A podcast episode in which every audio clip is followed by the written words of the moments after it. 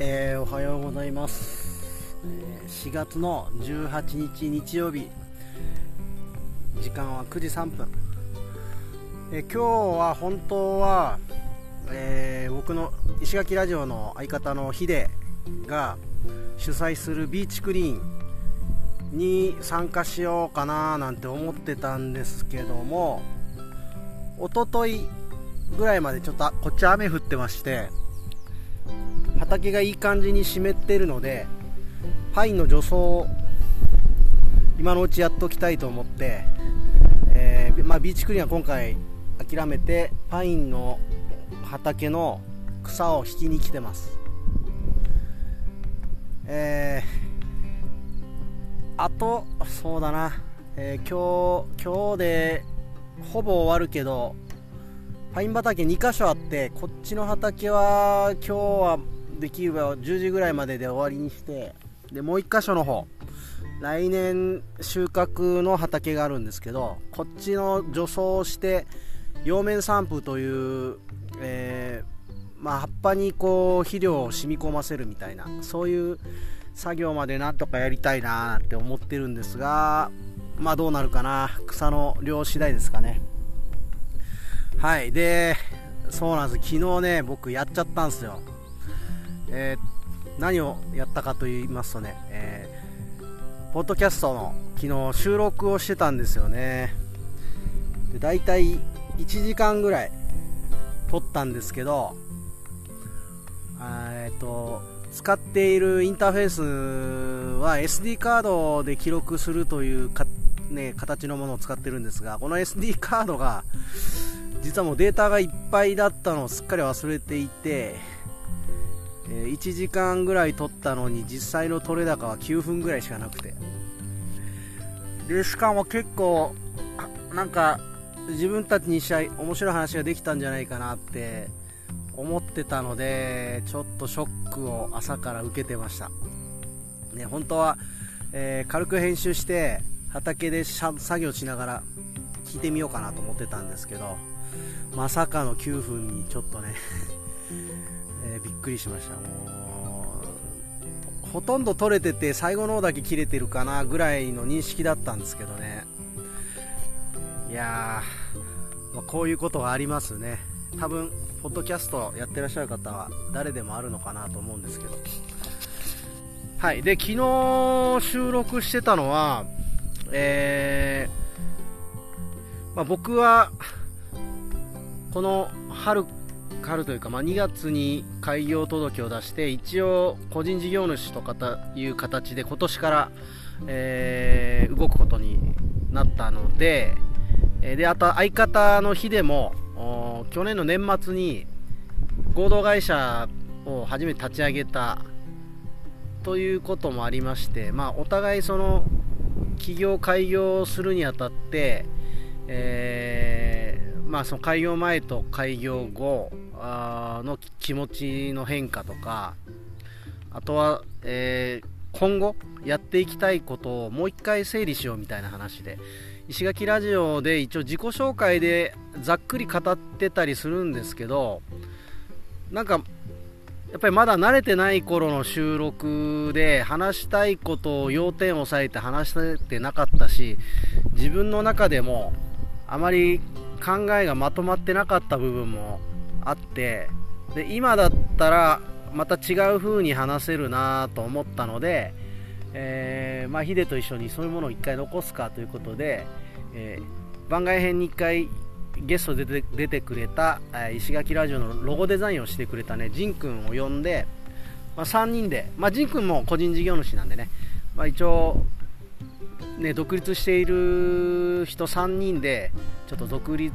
のことについていろいろ話をしてました、えー、まあ、僕自身もねやっぱだいぶまとまってきたっすね、えどういうことをやりたいかとかあどうね本当いろいろあるんですよ。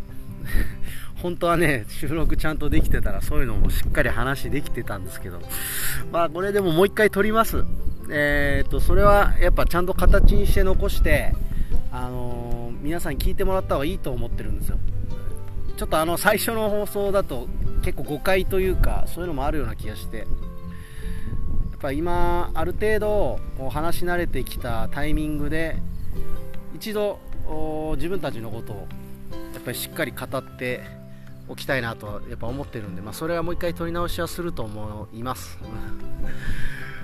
まあここではね、あのー、ここ僕この春雨のつぶやきはもう本当僕の練習場なんですよね。喋る練習場で、まあ、思考の整理をしたり、えー、まあ、繰り返し喋ることで、えー、よりその精度を上げるというか伝わりやすい表現ができるようにするための場なんでここでは何度も同じことを、まあ、話しますけども、えー、で昨日じゃあ僕が話したことはですね、えー、まあ気持ちの問題何がどう変わったかっていう話は昨日は特にしなかったかな、まあ、でも今ここで話すとすると、えー、まずやっぱりこう雇われてやる仕事とやっぱり自分の農作物を育てていると思ってやることではなんかもう全然その内容が内容パッと見の内容は一緒でも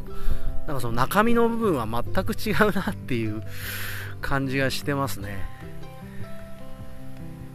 やっぱりこう細かいとこまで意識するし、えー、やっぱ大事に扱おうとするしだからこれってまあ社長がいつも言うんですよね僕らに。まあ、人のもんと思ってやんなよみたいな話を。で僕ももちろんそういう気持ちでやってたつもりなんですが、まあ、実際自分の畑を始めてみるとあまだまだ 全然やっぱり人のもん作ってるっていう感じでやってたな無責任とは言わないまでも、まあ、やっぱ人事感がやっぱあったなっていうのをすごい感じました、まあ、これと同時に、えー、分かったことが一つあって、えー、まあ、自分ぐらい意識しててもやっぱり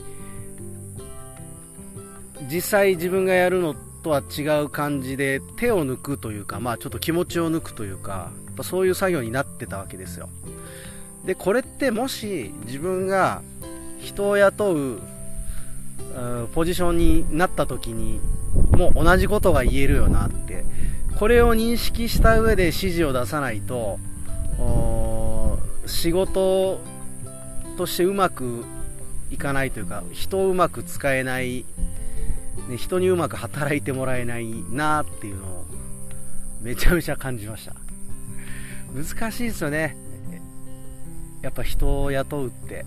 そういうのを改めて感じたっすね本当。俺結構一生懸命やってるつもりだったんですけどやっぱり自分のものになると全然違うっすよね。まあそりゃそうっすよね。まあ自分で投資して回収できればでかいけど失敗すればまあ全て失うみたいな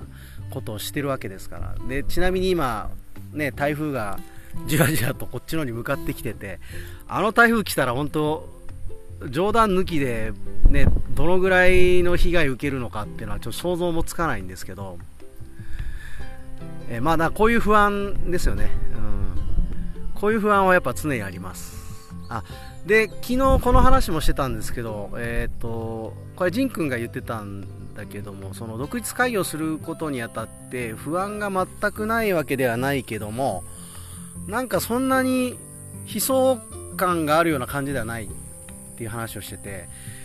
僕も本当同じ気持ちですね、えー、まあ、台風が来て うわーとは思うんだけどそれに対して悲壮感は感じてないですで来てまあいろいろ来てしまったら多分血が学びもあると思うんで、うんまあ、苦労はしてもの、まあ、それでもなんとかやっていくつもりではいるので、だからそこであんまり暗い気持ちにならないっていうのは、昨日そんな話もしてましたね。はい。えー、で、そうそう、これからやっていきたいことみたいな部分なんですけど、まあ、まず一つは、僕はやっぱあの、何回かこれも話してると思うんですけど、この地域で、地域の農家さんとか農業に関心のある人たちでつながって、えー、グループを新しく作ってですね学び合うということをしたいなってものすごく思ってます。これは自分のためでもあるんですよね、えー、みんなが切磋琢磨することによってやっぱどんどん技術も知識も深まっていくと思うんですよ。一人でやるよりもやっぱり人とやる方が少なくとも僕に関しては間違いなくいい影響を与えてくれるのでグループを作るそのやる気のある農家さんだったり農業関連の人たちとそういう農業系のグループを作るっていうのがまあ一つですよね。で、えー、もう一つが、えー、何だったかな、えー、そうパインを産地化したい。産地化というかパインの認知度を上げたいっていう。パインが美味しいんだって思ってる人ってなんか僕の中ではめちゃめちゃ少ないと思ってるんですよ。スーパーとか行ってパイン欲しいって言って買う人ってどのぐらいいんだろうっていうぐらいパインが美味しいっていうことは認知されてなくてそれは何でかっていうとやっぱりあんまり美味しくないフィリピン産のパインが幅を利かせていてあとはもう缶詰のイメージですよね、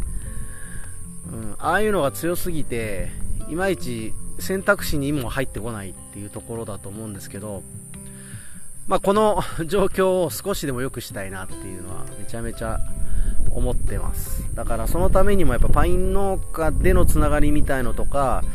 そのパイン農家として発信できることは例えば、まあ、ポッドキャストを通じてもそうですしなんかインスタとかそういうものも通じていろんなとこで発信していきたいなってのは思ってますね。これが2つ目。でもう1個あもう1個あれか。えっとね生ゴミの堆肥化っていうのをやりたいって話これも前したと思うんですけどえー、これはね何だろうその世の中に対していいことをしたいっていう気持ちが全くないわけではないんですけどどっちかっていうとメインにあるのはそこではなくて、えー、楽しいことをしたいっていう感じですかね。堆肥を作ることだけが目的ではなくてその作った堆肥で、えー、ちょっと家庭大きめの家庭菜みたいのをみんなでやりたいなっていうのがすごいあってですねその堆肥を使って、うん、それでまあ作ったものでこうイベントやったりとかまあ、単純に収穫とか植え付けとかみんなでやるとかね。そういうなんちょっと遊び的な部分ですよね。農業農家ではない人と接する場所。でも農業とか農に興味があるっていう人。とつながる場を作りたいっていうのが一番大きいです。で結果的にねその循環型とかいう風に、えー、転んでいくのは全然大歓迎なんですけどそこをメインには置きたくないなって思ってるんですよ。な義務感にしちゃったりその大義名分みたいな感じにするとなんかね温度差もすごい出てくるしこう集まってくる人がすごい限定されちゃうような気がしてそうではなくて、えーとまあ、教育子供の教育で来るというかその体験させたいからみたいな感じで来てくれる人とか、まあ、自分がやっぱ自分で作ってみたいとかうーんなんか純粋にその 畑に興味があるとかねそういう人たちがたくさん集まってきてくれてでプラス自分たちのゴミが堆肥に変わるってすげえみたいな風になると面白いなって思って、えー、それをやりたいなと思ってます。もう、まあ、きっかけは、えーと、小野ラジオっていうポッドキャストされてる岐阜の白川町っていうところで、えーまあ、堆肥作りながら農業なんかもされている高谷さんがそういうことをそういう活動をし始めていてそれが結構そのいろんな地域であの同じようなことをしてる人たち同士でつながり合ってみたいな文脈の中でじゃあ石垣もつながってそういうつながりもしていったら面白いなっていうところから始まってますね。きっかけはね。で僕自身も昔、え、西宮に住んでた時にえー、神戸神戸の西区の方に田んぼを借りてたことがあって、えー、7世ぐらいの田んぼなんですけど700平米ね7世、えーまあ、ここを、え、自分たちで手植えしてで、え、除草剤も使わず手手除草してで手刈りっていうことを、えー、イベントでやっててまあ、その時にやっぱ収穫とか、ね、田植えの時は、えー、友達の家族とか子供たちも呼んで、えー、一緒にやってたことがあったんですが、まあ、この経験がすごい良かったイメージが強いので、まあ、同じようなことをやっぱ石垣でもやりたいなって思ってそれで、えー、生ゴミの堆肥化っていうのを進めたいというのがあります。あともう一つこれ個人的な趣味で、えー、ホカケサバニの練習をして自分で船を持って、えー、夕方夕日が沈む時にこうこれからのシーズンですよね、えー、南風が吹くような時期にこう夕方セーリングしながらビールを飲むみたいなこんなこともしてみたいなとかそんな話をしてました。うん。なんかもうほんとやりたいこといっぱいありすぎて 困るという非常に幸せな状態ですね。はい。えー、今日も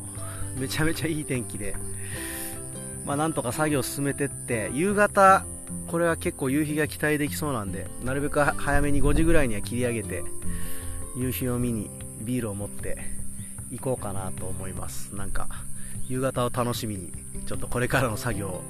作業も楽しいんですけどね、めちゃめちゃポッドキャストとか聞きながらやるんで。うん、作業も楽しいけど、また夕方のビールを楽しみに、今からまた作業に戻ります。ちょっと長かった、17分。意外と1人でも話せるようになってきたかな。はい、というわけで、えー、ここまで聞いてくれてありがとうございました。